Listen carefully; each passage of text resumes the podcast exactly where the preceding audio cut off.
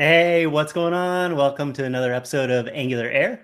I'm your host, Justin Schwartzenberger. And on today's episode, we've got Angular Performance Anti Patterns. So it should be a good one. Let's get into it. Say hi to our panelists, and then we'll say hi to our guest. Joining us today, we've got Austin McDaniel. Austin, what's going on? What's up? I hope everyone had a good Thanksgiving. My little niece got me sick. Um, so if I'm like a little you know, quiet today, quieter than normal, we'll say, and not as sassy. That's what why. You had, you had strep. Did you were like legit sick? Uh, it ended up just being like a, a virus, but um, oh, yeah. well, that's good. Well, I hope you're feeling better. I don't think I've ever known you to be sick before. That's never happened in the history of Austin. All right. Well, we, we appreciate you coming on and, and toughing it out. Mike Brocchi, what's going on? You're not sick, are you? No, man, I'm feeling good. Ready to get some uh learn on. Nice. Make things fast. Nice. All right. So our, our guest today uh, is the we got a Ghoulist guest panelist, right? Yeah. Bonnie, what's going on? Whole lot of nada. And I have my uh by the way, narwhal shirt on because I'm very excited. Uh, I have actually the narwhal guys coming on tonight on my show. Um, but that's later. So that's this is my shirt so that I don't forget. Um, because I'm excited about that. But today, okay, so uh, so just a little background here, um, because I do a lot of consulting, right? And I and I go around from team to team, and I kind of you know help them untangle things that they've done um, that they're struggling with. I'm like the Mary Poppins of Angular because I just like spend like six weeks with a team and and kind of help them get untangled, right? Uh, and also, I am talking about performance and, and kind of performance has been um, something that's pretty important to people, and it's easy to to act like if you're learning Angular uh, and you're writing Angular at the same time. This is kind of an easy thing to mess up if you're learning, and I know because I did, right? Um, and so this is a very common thing that people need help with. And there are a few things that I could um, that I've learned that are so easy. Uh, and then there are a few other things that are a little bit more advanced that I'm still kind of wrapping my head around. And so, but I'm supposed to be teaching people this like next week, and I'm kind of freaking out. I've had uh, contractors in my house all week. We're doing we replaced the carpet, which you think sounds really easy, except we still live here and we have so much stuff. It's it's so the little project has gone crazy. Anyway, my point is, um, so I need help with my homework, you guys. Luckily, I have like the smartest friends in the planet. Okay, so here's what I'm to do. So I'm to go through my presentation for um, NGBE next week. And some of it, like I said, is super easy and I already know like inside and out because I've done this before. But then there's some other things that I'm not quite like I kind of know, but I'm not 100% confident. And that's where my friends come in and you guys can kind of help me. And then after this episode is over, I'll go through and um, put everything that I've learned today and go teach them on NGBE. And when I get to NGBE, they're going to think I'm like wicked smart. And it's because I have smart friends. So, yeah. Okay. So, is that okay? Can we get started? Yeah, let's do it. Let me share my screen. Inception thing. Where did it go? And I got it. Okay, here we go. Can you see this? Yep. So, Angular Performance Anti-Patterns. And my name is Bonnie Brennan, an Angular GDE consultant, founder, NG Houston speaker trainer, and mom, uh, which is the best job. Okay, so step one is measuring performance, right? I think um, every time because I've come in and consulting jobs and they want to uh, they want to have some improvements in performance. And so the first thing that I would say is the first thing you want to do really is get to where you can measure it, right? We want to see what the performance is doing. Like we want actual data, we want real numbers, right? So there's a couple things. Um, Webpack Bundle Analyzer is something that I've used before, and I'm not going to install it uh, live on the air, but I just wanted to show it to you because basically you're actually going to get a picture. Is this big enough? Yeah. So you're actually going to get a picture of your app and it breaks down um, kind of like this GIF, right? And it's great because if you see something that's like this massive big square and it's taking up a lot and it shouldn't be, this is going to allow you to find your own code and what's really going on to make that build take forever. Because if you have like a, you know, eight megabyte um, build file, there, there might be something wrong. And th- this will help you find what's wrong. So I really like that. Uh, have you guys used this before, Webpack Bundle Analyzer? Yes. Uh, yeah, not extensively, but it's a very helpful tool. Yeah. Okay, and the next thing, which I just learned. Pretty. Go ahead. What? I said I just think it looks pretty. Yeah, yeah, me too. Okay, and the next thing I just learned about this like a month ago, perfume.js, uh, which I met this guy, uh, Leonardo Zizam- Zizamio in, uh, in uh, Canada at the GDE summit, and he's super fun, very Italian. So he made this thing called perfume.js, and he taught me about um, the, so the performance metrics really, there's a thing called first paint and then first contentful paint. And that those are important because the first paint is basically the first time that your user sees anything on the screen other than the white background.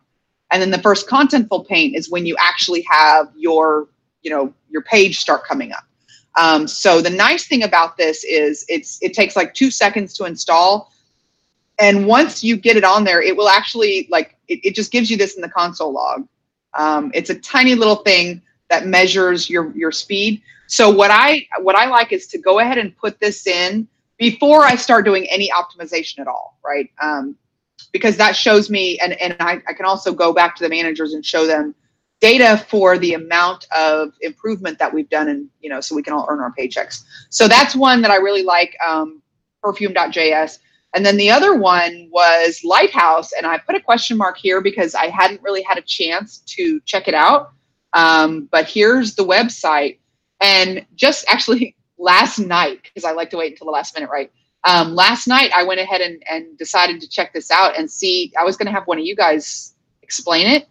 But um, all you do is you go to the audit tab. Uh, I think I already did this. You just go to the audit tab and it tells you, is there a way to clear it? There we go. There we go. Sorry about that. Okay, so you can see what audits you want to do. So I've unchecked everything but performance, right? And then you just click run audits on your own page. Do this. Lighthouse is gathering information and generating. So it happens that fast, right? So obviously, this is not a good, um, this is red. It should be green, right? But luckily, this little app that I created was specific i specifically created a very bad app so that we could have this on my feelings are not hurt it's okay. Um, but we have this uh, what i like about this is the diagnostics like it will actually tell you um, some of the things that are going wrong. And then you can take that you can kind of take a screenshot of that and then kind of compete against yourself so that once you've gone and, and done all these optimizations you can come back to lighthouse and it will show you again uh, how far you've come, which I love. Okay, so we have. It also has some links and stuff as, as you look at those metrics to lead you to articles and descriptions of how you can solve those things as well, which is pretty cool. Um, I think like the image one, there's one that reports your image sizes and how you could have more performance out of them and maybe links to some stuff on there. So it's, it's pretty cool. Yeah. And I actually, this is like for me an undiscovered because I've heard about it before, but I just hadn't used it. And then yesterday, when I opened it up, because I was prepping for you guys today, um, I was like, oh, this is so easy. Like, why am I not using this? Because it's so easy. I don't have to install anything. It's just like, I didn't even install, it's just there, right? Am I right? The Chrome DevTools, you just click on audits and it's it's just been hiding in plain sight this whole time.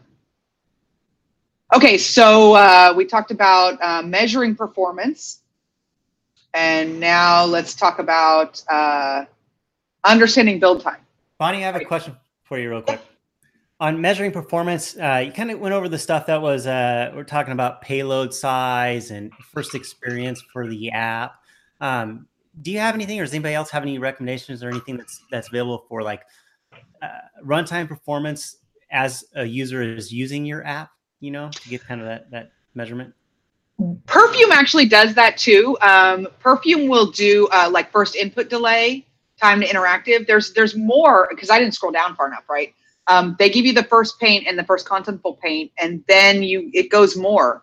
Oh, see, and he's using the Fibonacci too. All the cool kids use that whole Fibonacci thing. I love it. We're gonna get into that in a minute. Um, but yeah, there's a. Uh, where did it go? Somewhere in there that w- when you start clicking around, it will actually continue to give you those measurements.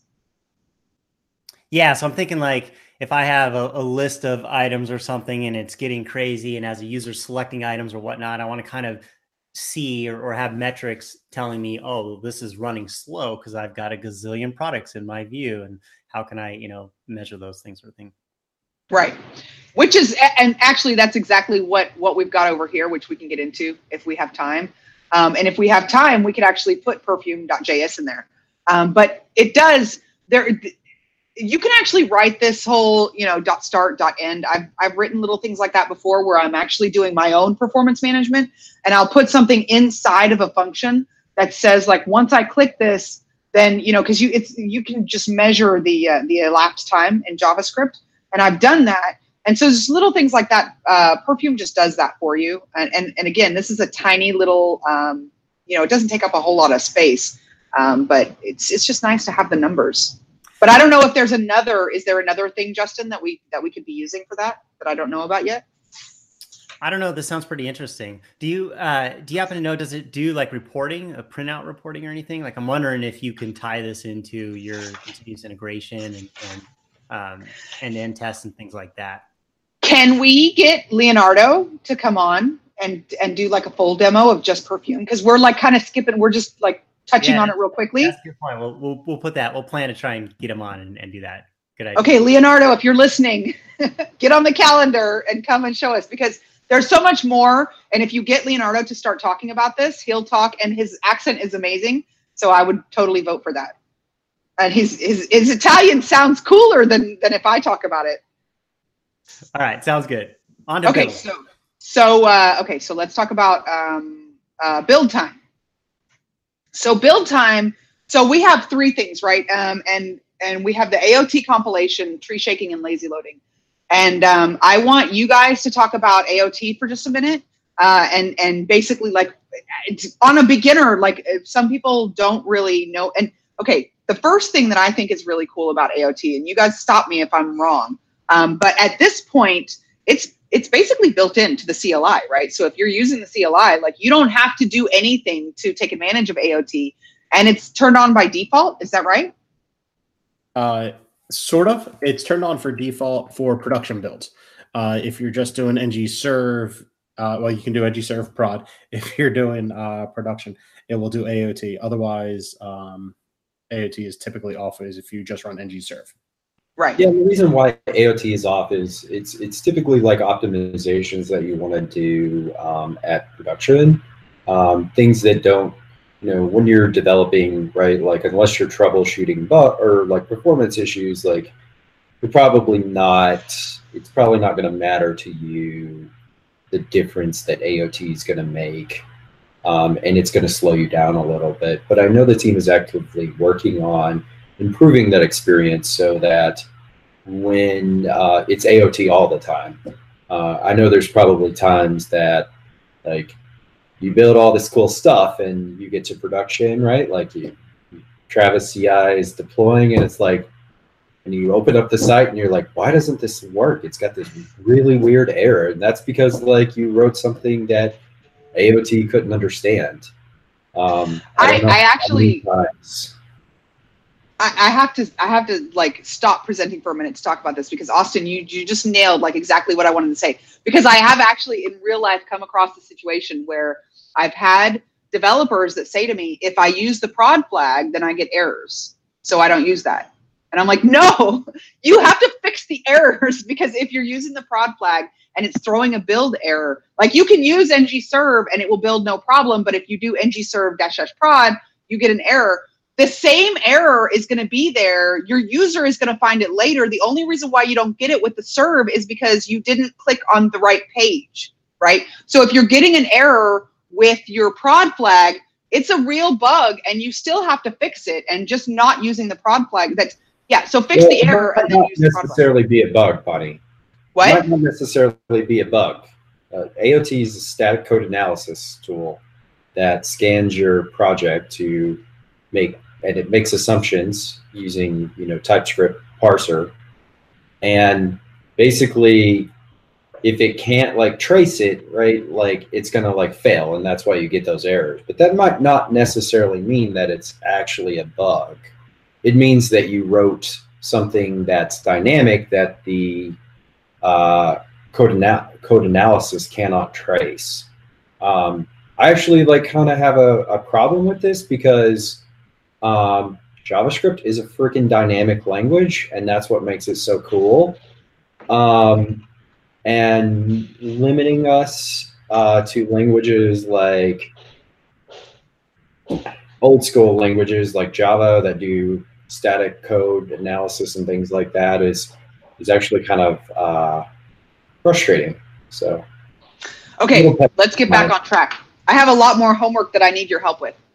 But I think the key, real quick, I think the key is is that you, as you develop, you're going to want to have this process of turning the AOT flag on or, or whatnot, so that you're aware of this before you get down the road and ready to ship a feature and just go to prod and boom, it breaks on you. So you want to, and, and if you're not doing it on a regular development cycle, like have it worked into your workflow somewhere that you're running AOT on your builds and checking that in the browser to identify. Usually, what I've done is I run AOT on my test. Right. That way, And sometimes you'll find- Sometimes you'll find things that only go wrong if you run AOT, and uh, but that's I mean you need to know that right. But you sh- you still should be you you should be embracing ahead of time compilation because of the performance advantages. Was the point? But we got to keep moving. Uh, okay, so I'm going to go back to uh, screen share and uh, the other. So remember, we talked about three things: uh, ahead of time compilation, tree shaking, and lazy loading. And there's just super super simple. I'm going to say about tree shaking and lazy loading, you guys. Uh, more modules. I know that's not how you. It's, it's supposed to be funny. Um, I have had a lot of people, a lot of teams that ask me to help them implement lazy loading and tree shaking and like they have these performance problems but they've already written like 20,000 lines of code and they have this large complex application but here's the problem. It's all in one module. And you cannot tree shake a component. So so I'm going to say that again because I want you guys to remember this. You cannot tree shake a component. You also can't lazy load a component. So your your whole entire app should not be in one module. App.module is your root but you can make more and you should. It's- i mean if you if you got multiple pages in your app and you want to lazy load those pages it is much easier to start out in the beginning of your development making a module for each uh, feature branch each feature page than it is to put them all because once you put everything into one module and then you start to go back later and break it out you're going to have spaghetti dependencies and all these issues. So try to keep those modules small right? Anything to add you guys? Or should we keep, keep moving? Uh, a little bit. Um, so uh, with having more modules, it's not just having more modules. That's that's part of it. That's definitely an aspect of it. But it's a matter of having the right modules.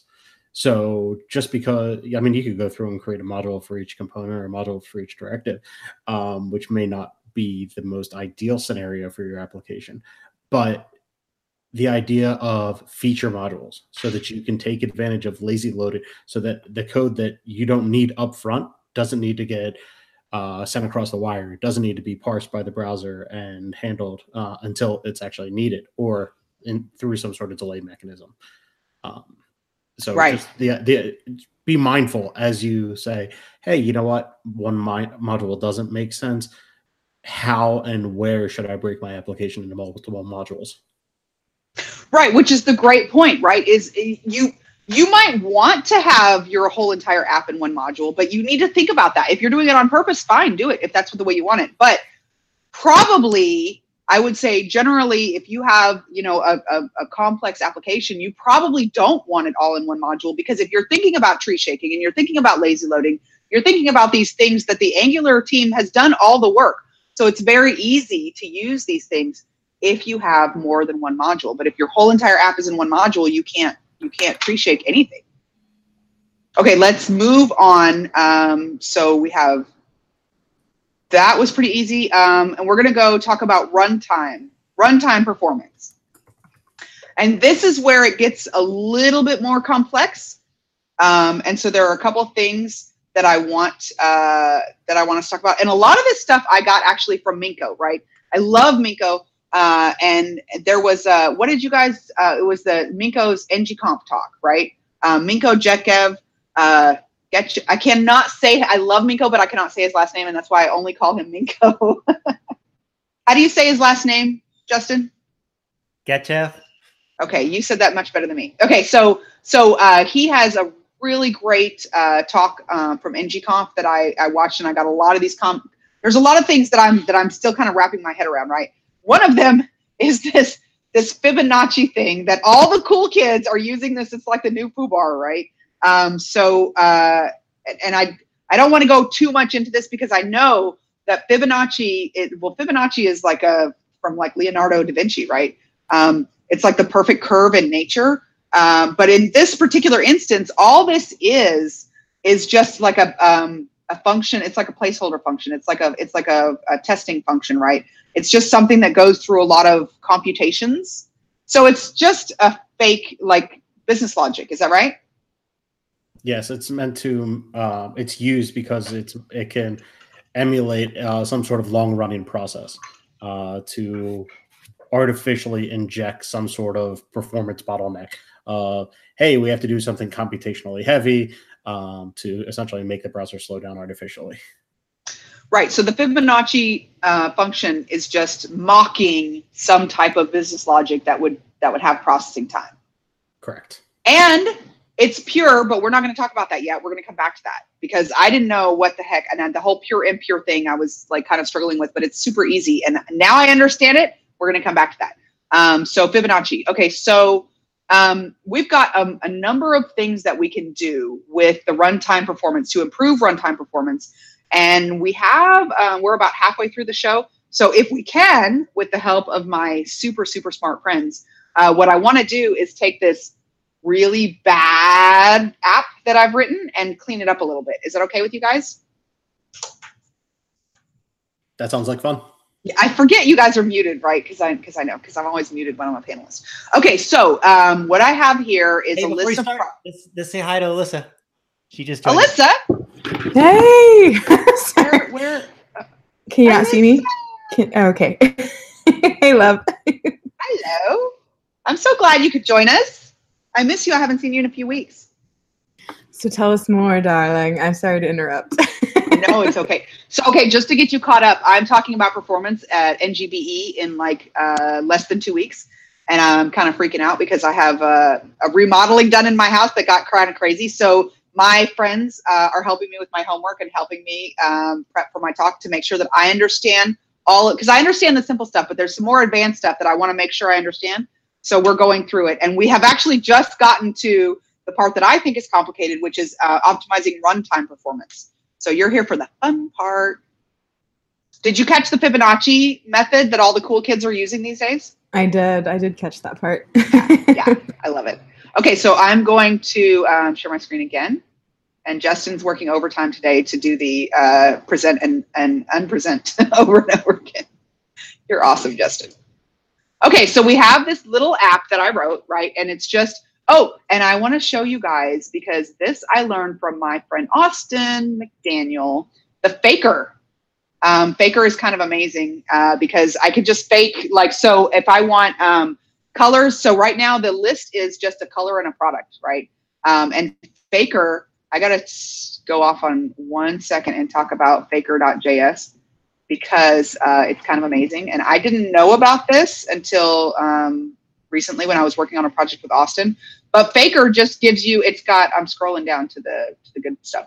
This is all the stuff that you can get. So you just say Faker give me um, a color, Faker give me a product name, Faker give me this, Faker give me that, and really that's all the uh, that's all the code that you need. And I love it. It's beautiful. It's very very very easy. So thank you once again, Austin, for teaching me something cool. Okay, and let's move on. Uh, okay, so we have uh, right now we have 10 products and we have a search bar. So let's see all the colors of pizza. I don't know, go with it. Okay, uh, so we have two, right? And this happened pretty fast. See my filter filter down here? This happened pretty fast. No performance problems. However, dun, dun, dun, if I come over to my products and I make this fake, get fake products and I put in a thousand products, you're going to start to see this is the pain that I felt the very first time I ever made an Angular app uh, back in 2013 because in development it was gorgeous and everybody loved it. And I showed it to my boss and my boss's boss and our clients, and everybody loved it. And as soon as I moved it into production, we went from 20 rows of fake data to 5,000 rows of real data. And all of a sudden, it took like a minute and a half for my page to load. It was not a good situation. Oh, but it did load. That's exciting. it loaded, but I mean, it was, they were like, Bonnie, you need to fix this. And I was like, okay. And I literally did not know how to fix it. And this was back in 2013. Like, I didn't have all these super smart NG friends that I have now. So I basically sat in an office for like two weeks with my boss going, when is it going to be done? When is it going to be? And I'm like, every time he leaves, I'm like crying because I don't know how to fix it, right? It was not a good situation. So just in case I'm not the only one with this problem, this is what I want to talk about. So now we have a thousand products, right? And that's no problem. But look at my little search bar. That's like, it looks so innocent there. So say I want to search for pants again. Look, it, it like it took that long even just to show the letters. So this is a very, very bad situation. And look at all these um, computations that it's going through, right? This no bueno. I don't like it. So now all of a sudden, this is the this is a very typical, very simplified example of a bad performance issue, right? Uh, luckily, we have the VS Live going, so um, we can. Let me close this. So let's start out. Uh, what do we do? We have the. Let's look at this. We have an input and an unordered list, right? So there are a few things that I learned from Minko, and let's just go through them. Um, because one of the things that we can do is we can do this. Um, where is it? Is the change detection in uh, Angular Core change detection strategy? Yes. Change detection, change detection strategy on push, right? Yes. This is a really super simple thing that we can do, and this was one of the first things that I learned was something. Um, however, uh, I'm not actually implementing this quite correctly. So we're going to come back to this in a minute, and we're going to talk about that um, that input. Uh, does anybody want to add anything about the on push before we move on? We're going to come back to this because this is unoptimized on push. You, you can't really just add that. Uh, like, just to be clear, audience, you can't just turn this on and it be magically bad. Yes, we can. Can we mute Austin McDaniel? Why why you say not negative things? It, it'll be faster by not working. Yeah. It's yeah. I can't even show the Hangouts now because I'm because I'm uh yeah. Okay, so Austin, we're just gonna have to hear you. That's okay. So one thing to Okay, so tell us why, Austin. I'll, I'll let Austin go. Oh, I, you you were really wanting to, Brock.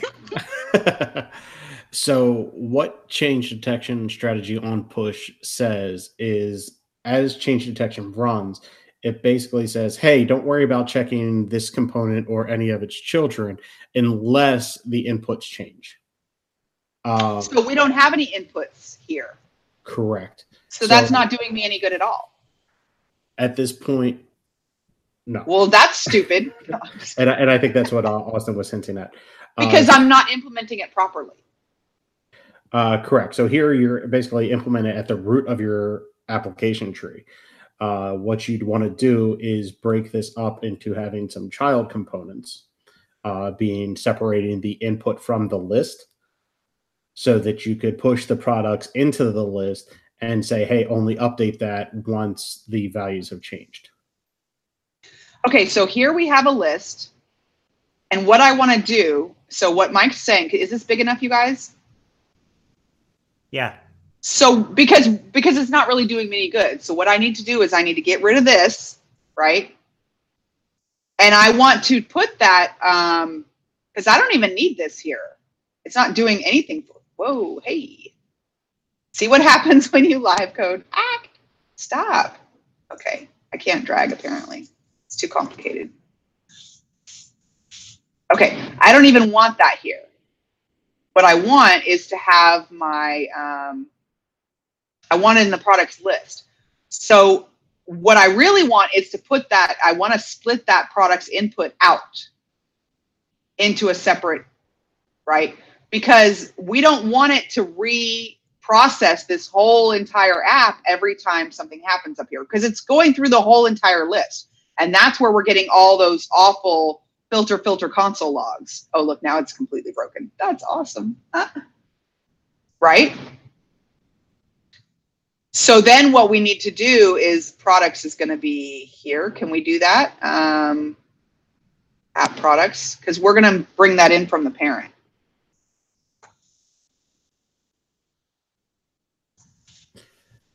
Yes, and then you want to get into the idea also of having a smart component versus a dumb component.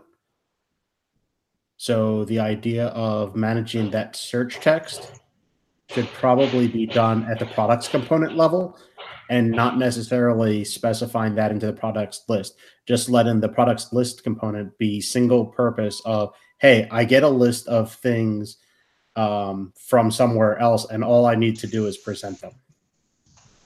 Okay, so uh, uh, we're just going to do. Uh, I know I'm. I should be typing here, but I'm not typing. So what you're saying is, I don't want to do any business logic here. I don't even want to know what the search text is. Forget it. Right.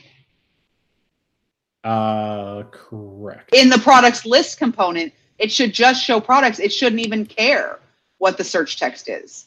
It should not be dealing with that. Is that what you're saying? Yes. Yeah. So Okay. that, that's what I would do as of right now. Okay, so now we have, it's stressful to do this live because I'm like always thinking there's going to be some simple thing. So now we've separated the, the products input in the products list into two separate components. And now what we want to do is actually in the products list, hold on, let's look at that filter again.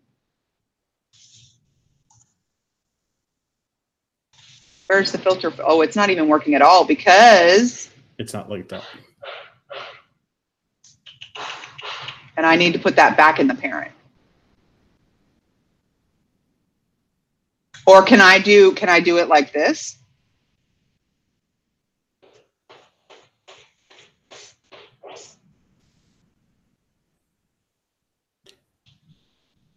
Yes, because that could, should get applied before it gets passed into the child component. Okay, I'm doing, I'm learning something new. Live, this is stressful. Oh, because it's not even getting Let's go ahead and make it an, an observable too, and let's do some switch mapping. you know what? No, we're supposed to keep this simple. Okay, so products, so, so why don't we do this? Because, um, Bonnie, what? real quick. So you put that back to how you had it using your filter.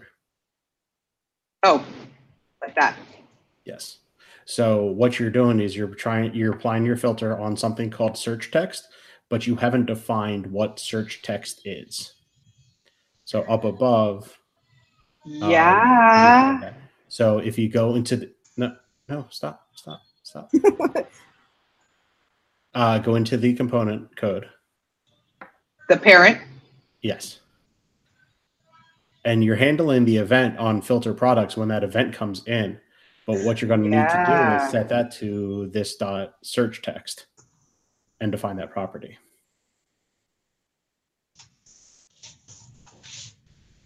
And then search text needs to be a property on the component. Is it that easy? And then on line, oh, go ahead. Line 16, you want to do event dot target dot value. I think you're going to want to get the, unless you're passing it through. I can't remember. Is that the value right there already? I think we did that. We already got that value. Okay. We did that before we went live on the air just to make sure we could get it working. Okay, now the filter filter is crazy again.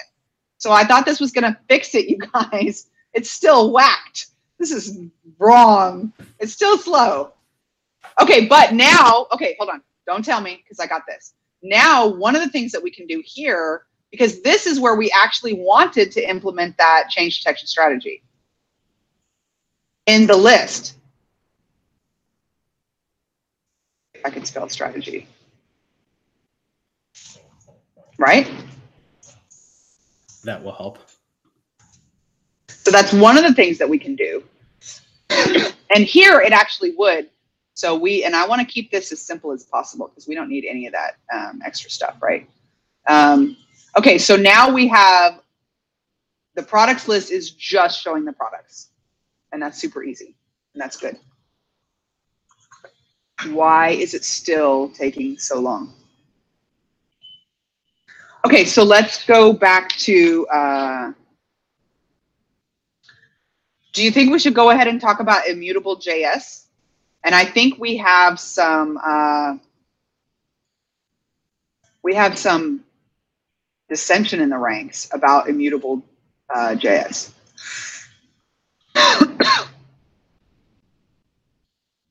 Let's discuss. Should we use this? Should we not use this? Dissension meaning there's uh, war Dissension meaning here. I don't know about.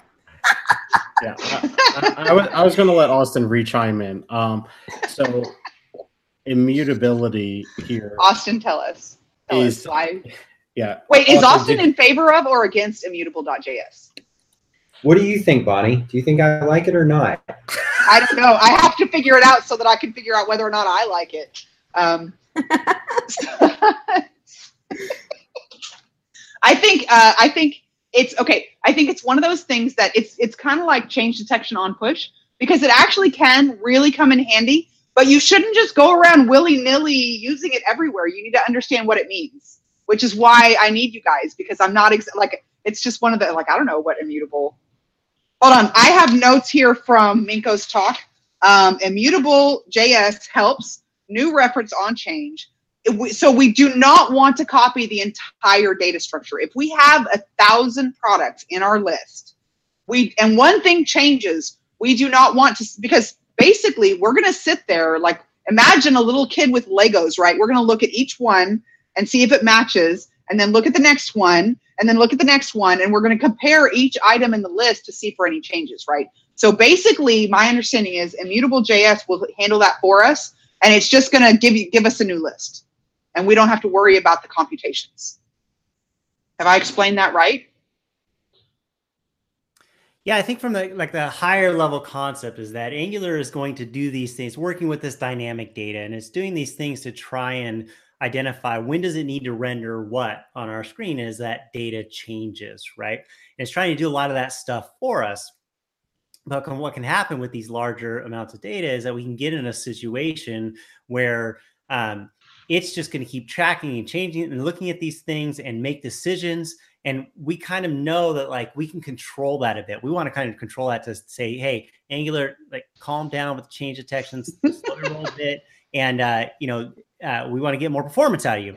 And so what we're talking about here is really how can we identify these scenarios that come up and then how can we get control in on our hands and take that you know and say look this data that I'm handing you, it's going to change, but these parts are the only parts that are going to change, or this is the only thing that you better be concerned about. You don't have to be concerned about this other stuff, right? So then Angular can go and go, oh, cool. I don't need to worry about updating this part of this view and running this logic because that's the same sort of thing. And the immutable part comes into play and saying, like, okay, is this data, you know, are we changing that data? Are we not? And, and kind of controlling that more. I love that. Sometimes we get really great quotes out of this show, and uh, Angular needs to like calm down a little bit with the change detection. Is maybe one of my favorite. Uh, but we don't actually want Angular to calm down because the change detection is amazing and we love it, which is one of the reasons it's so powerful. But one of the examples that I always give uh, when I'm doing training, um, especially for people who are just starting out with Angular, um, and I speak from experience, right? I, when I talk about y'all, I'm talking about us because I did it too. When I first started learning Angular, I got so excited with the ng this and ng that and ng show ng hide ng if like i was like ng all the things because it was i was having so much fun right?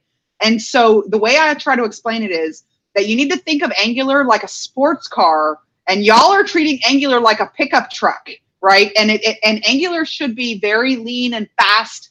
And it's uh, like the same thing with ngrx right? You don't necessarily want change detection on every single thing. So you need to understand this stuff so that you can use it like a sports car and get really the best performance. So that's so so change detection is good, but so immutable JS basically can really help you. It's very very easy to implement, and I implemented it uh, really quickly. Um, and uh, it, it's great, but it's not always appropriate. So Austin, Bro- uh, no, actually, I'm going to ask Brocchi this time because Brocchi, you were here and you were actually early and you were helping me with my homework before Austin got here. So you're more familiar with a little tiny demo app. Is it appropriate in this situation? So I want want to take a step back uh, from the idea of immutable JS. Immutability and working with immutable data is a good idea. It's basically not having to worry about the inerts because you're always getting a new instance of an object. Immutable.js is the is a tool to help you work in an immutable manner. So if you understand immutability and how to work in that fashion, then you may not necessarily need a library like immutable.js. But if that's something that um, you or people on your team are struggling with, that's when you would consider bringing in an additional tool like an immutable.js to help ensure that everything's being done in an immutable way. I'm a little confused about the name because the the word immutable means unchanging over time or unable to be changed. Yes. So, so when we see Go ahead. So so when we see the the immutable.js library, it's an immutable it says immutable collections should be treated as values rather than objects. Um, I'm not really sure I understand how that definition of that word works with that library. So some functions uh, within JavaScript will actually mutate your data. Immutable.js is a set of tools and functions and helpers to allow you to always get a new instance, hence getting immutable data. Um, How about this? How about we explain it like this? Instead of when you're using something like NGRX and you do the dots and the dots and the dots all over the place. Are You're talking about the spread operator? Yes. Yes. I'm trying to like bring it down a level here. when you do the dots, dots a lot. We just figured out what the spread operator was. Now we've gone back to dots. Immutable JS can do the dots faster and and with a cleaner API. You're saying they don't use the spread I just, operator? I just explained immutable JS. Where no, actually, that was actually a really good explanation because here's the thing, right? Every developer likes to do the things that they already know. So sometimes, and I'm guilty of this too, I don't necessarily want to go learn something new because I don't have time to keep learning something new. Every time I turn around, it's like I trip over something new I need to learn. So sometimes if I come across a word that I haven't, that I'm not familiar with, I just kind of avoid it and I just go, I don't want to use that because I haven't had time to learn it yet. And I do that, right? And so this is why I'm kind of like, hey, we're we're forcing ourselves to learn this. Why? Because it's faster because what we really want is for our apps to be faster, which is what this whole thing is about. So if you're having this particular problem where you have this huge collection, and anytime you try to manipulate this huge collection, it's slowing down to a crawl, then you need to stop for a minute and go learn about immutable JS. But actually, you don't because you just did. So you don't need to use immutable JS either. Um, it is like you're killing me, Austin. it is like a commitment, right? Like once you start putting your data in immutable JS, like to get your data out of immutable JS, you have to use immutable JS. You can't just use dot notation to get your data out. Like it is. So it's an architectural decision. And your whole team should be on board or not on board, and it shouldn't be one rogue dev who's just going ahead and using this because it needs to be used consistently or not within the whole project. But if you're having performance problems, this might be a really good thing for you to look at. If you want to learn more about this, go and watch Minko's uh, ngConf talk about performance because he really goes into more detail about this. But for us, we have more to cover and we need to move on. Okay, so can we talk about um, okay, there's pure and impure, right? And, I, and this is another thing that I haven't really had a chance to dive into yet, but I was watching Minko's talk the other day, and actually, this is super, super, super easy. Super easy. So easy. And actually, we're going to go back. Can I share my screen again, Justin? And um, go back to the screen share. I just got my face just got really big. Ah, okay. Not here. Back to the Fibonacci thing right? Because this is a very simple, I just, I don't know how relevant it is to performance, but just so that all of us can keep up with the cool kids, um, pure and impure. The pure means that it has no side effects and it always returns the same result when called with the same args. So what that means is if your function is maybe updating the database or you know updating the state or anything like that it is not a pure function a pure function is self-contained it doesn't change anything outside of itself and it returns the same value so if you put in um, you you pass in an input you will always get the same response back and it's not changing anything outside of itself so those two things no side effects and same result for same arguments means it's a pure function. That's it, right? So Fibonacci is a pure function. Yes? Yes. Okay. So nobody argued with me, so I must be right. Okay, so here's the thing. We don't necessarily need to recompute everything every time we add a new entry, right? And if it's a pure function, then maybe what you want to do is move, let's go over here. We want to move those calculations over to a pipe where did we have, I had a pipe in here. Yeah, right? So then if it has, uh, Mike, help me out here. I have, I have a, I'm, I'm sharing my VS live share with Mike. Um, so if it is a pure, oh no, we don't have to do anything because it's pure as default, right? We would, if we wanted to go here, pure would be false or true, but pure true is the default. So it's going to assume that our that our pipe is true if we don't do anything. That's good. Yes? Yes. Okay, so the point with this whole pure thing is if you've got um, you know, if you've got a service or if you've got a component and you're doing a bunch of calculations, if it's pure, consider moving it to a pipe because it's going to let Angular go faster. That's not a very good explanation, is it? Y'all got to come off of mute. One of you has to come off of mute. Yeah, so I think it's the concept of like if you have to do some calculations, right, on, on your data and you have a list of data and that calculation has to run on each entry in that data. And you might start off with writing a function or method inside of your component class to do that logic.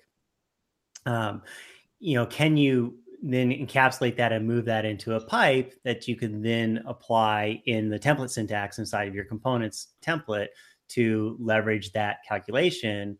And then more so if, if that calculation is something that can be pure and every time it gets the same data, it's going to return the same results, then you can leverage something like that to run. Um, and the tricky thing with pipes is that they're going to they're going to run on this change detection cycle. So you really have to understand that and be aware and be thinking about when to use pipes and when not, and, and what's actually going on, right? And so pipes are pure, then you can get that good performance out of it. Uh, so, for example, you have these products, and you have each product has a, a cost and a tax amount with it, and you want to display the total of the cost and the tax for each product in your list of products in that view, and you write a pipe to do that, right? You want to think about like how is that going to run as that set of data changes. Okay, but this brings up a good question uh, because what if I want? Okay, I had a question, then I lost. See, it's I get nervous when I'm the presenter, you guys. This brings up a good question. Uh, well, hold on, let me go back to my code. Because maybe I want to have so because I learned not to put too much in the in the um, where is it right here so if I actually have this here, right? Well, no, now I'm filtering the whole collection, so it's okay. But putting a putting pipes in the HTML can actually be not good. Would you say? What we want to do is try, and really, I think this is a good example because we're filtering the whole entire collection. What would be bad is if we went into the products list and filtered it here, and we actually are. So what we need to do is take that off. Um, right. So as you're talking, the code's not showing, but you're saying you want to remove it from the HTML, right? Because this is how I started doing it. But then in let product of products, what's happening is then I've got filter, filter, filter, filter, filter all over again, right? So, oops. So what I want to do is I want to take that off and I want to filter it when it's coming in. Hey, Bonnie. Yes. Uh, you're not sharing your screen, so we see you talking about code, but we don't see the code. I'm so sorry. Okay. Now, okay, so now I have, where is it? In my list, this is what I was talking about, where if I have let product of products and I have this big, huge, long list and I'm filtering here, then it's going to go filter, filter, filter, filter like forever, right? But what I actually want to do is I want to filter it here when it's coming into that because then I'm going to only go run through it once. But now, uh, let me see what happened to my other. Right here. Here we go. Does that actually help the performance? Now, if I go for pizza, it's still kind of slow.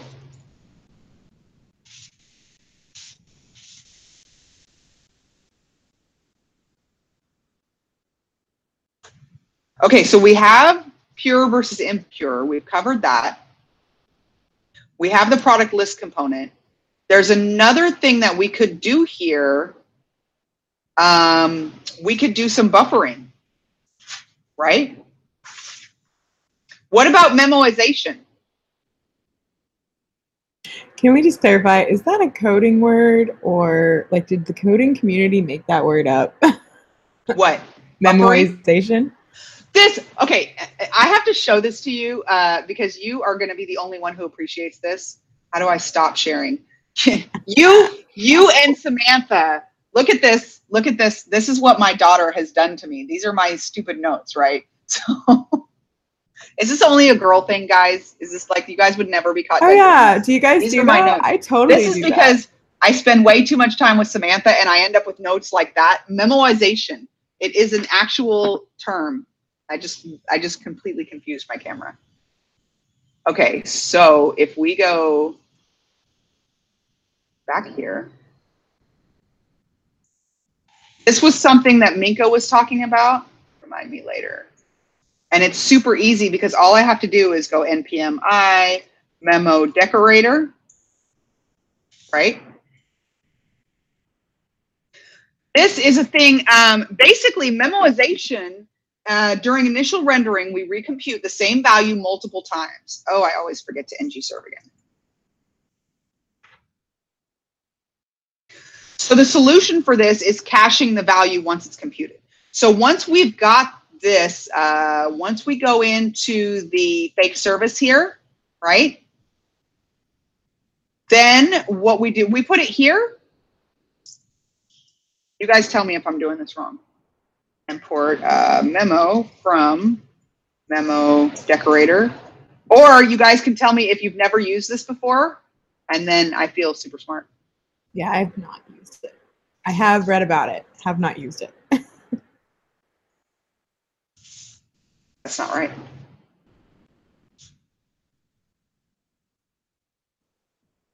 Okay. Well, I'm going to have to go back and learn that a little bit more because I should not be trying new things live on Angular Air. But there's memoization and also, so there's one more thing, and Justin, I know we're running out of time, but there's one more thing that's super quick um, that I wanted to talk about was just the um, input. I'm not sure exactly where we should put it, uh, new event emitter, because what we would want to do is put a debounce there, right?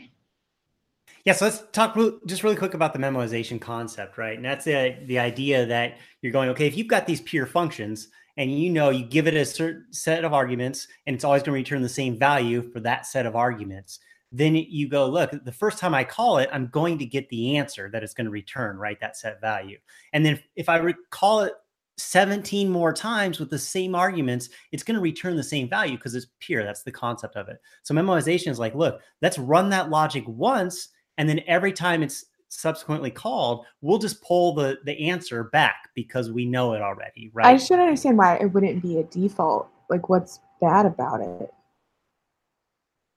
Well so it, it it kind of goes on that you, you have this concept right that that it that you have pure functions that are running that logic. So you need to have no side effects right? And it's really easy for us to write in side effects into our code our functions and that sort of thing even though we may not be visible to us right? So it kind of leans on the fact that like, look, that that, that function needs to be called infinity amount of times with the same arguments. It's always going to have the same result. And if so, it's categorized as pure, then we know that we could count on it running it once and then spitting out that same value again later, right? And but to add on to that, the idea of when it may not make sense is if you're call you may have a pure function that is doing will return the same results no matter uh, or get for a certain set of arguments. However, if you're calling a function with arguments that are consistently going to be different and you're not going to have any like repeat calls, then there really is no or very little benefit. Uh, and I or yeah, very little benefit if you're not going to be making a call to that function with the same arguments again. And since you're then caching all of those values, then you could have negative performance uh, aspects because you're caching all these results that you're not actually using. Oh, okay. That makes sense. And I think what we want to do is we actually want to put that memo inside because uh, I'm still, I was doing it while y'all were talking and I'm still getting an error. Memo decorator, but that's okay. That's okay. I, I think we are figure it out later. talking about the concepts. Um, so basically, it's the idea of given a set of inputs, if you're always going to get the same results for any given set of inputs, memoization is the idea of creating some sort of cache of arguments to a result so that if you make the same call again you can it can go directly to the cache rather than doing something that may take a lot of processing to execute so when she generated the memo decorator, that's just creating something for the caching? The memo decorator is uh, actually a little uh, thing that Minko wrote.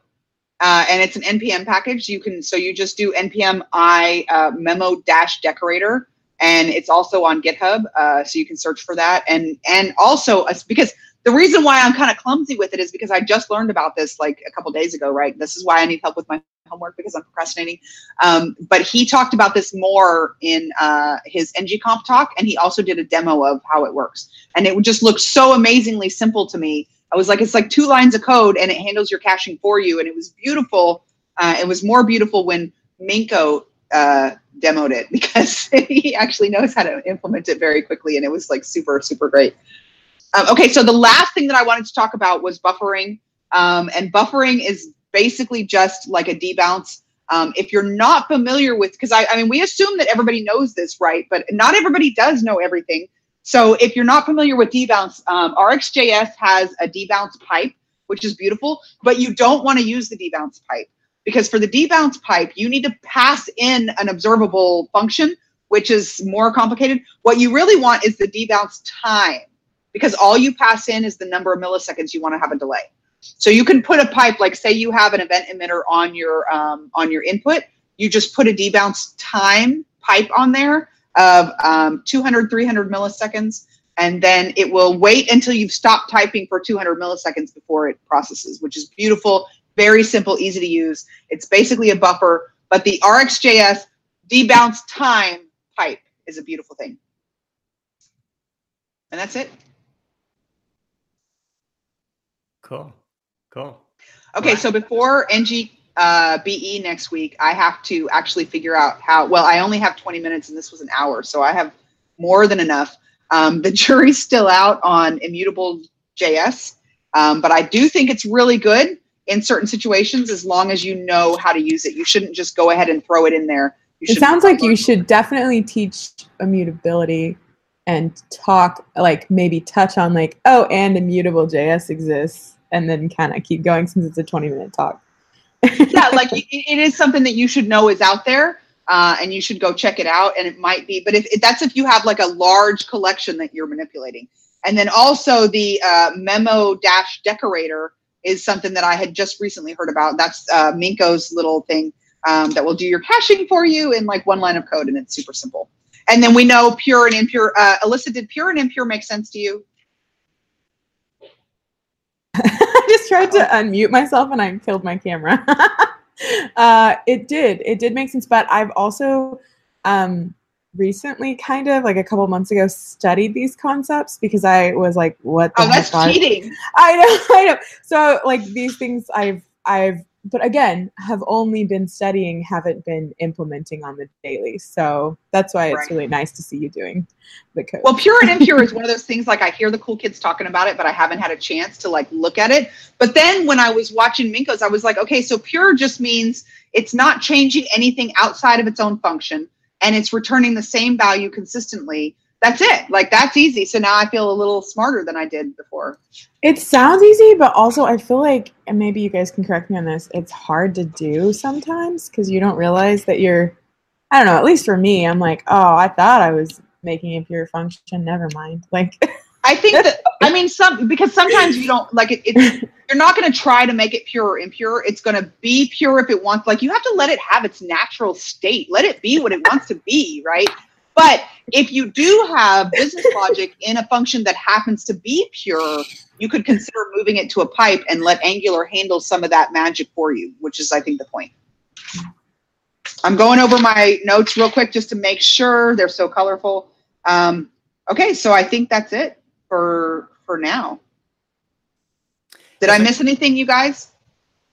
I think what we get from the takeaway is the concept that, like, as we're building these things and working with this data, we're kind of like starting to make this cake and all these layers, right? And we we've got the the feed out of our data and we're doing that. And then all of a sudden we start thinking, well, we want to display each individual record of that data in a certain way. So we've got this ngFor, we're looping through products. Now we want to display, you know, what products are on sale and what products are here and there. And we start doing this template syntax. We start adding in all this logic to display these records and now we hit these performance scenarios that are that are running into so how can we leverage these things that you just talked about to kind of start solving those problems and and still be able to apply this logic to each run and each row and that sort of thing but not get ourselves in this uh, performance um, stickiness right and and these are these things these are these tools and these techniques that we can use to solve those things and i think one of the challenges with that stuff is that these are things that we don't typically they're hard to see, right? They're hard to identify when we're writing that code. They're, they're kind of hard to identify when we're doing development, especially when we're talking about,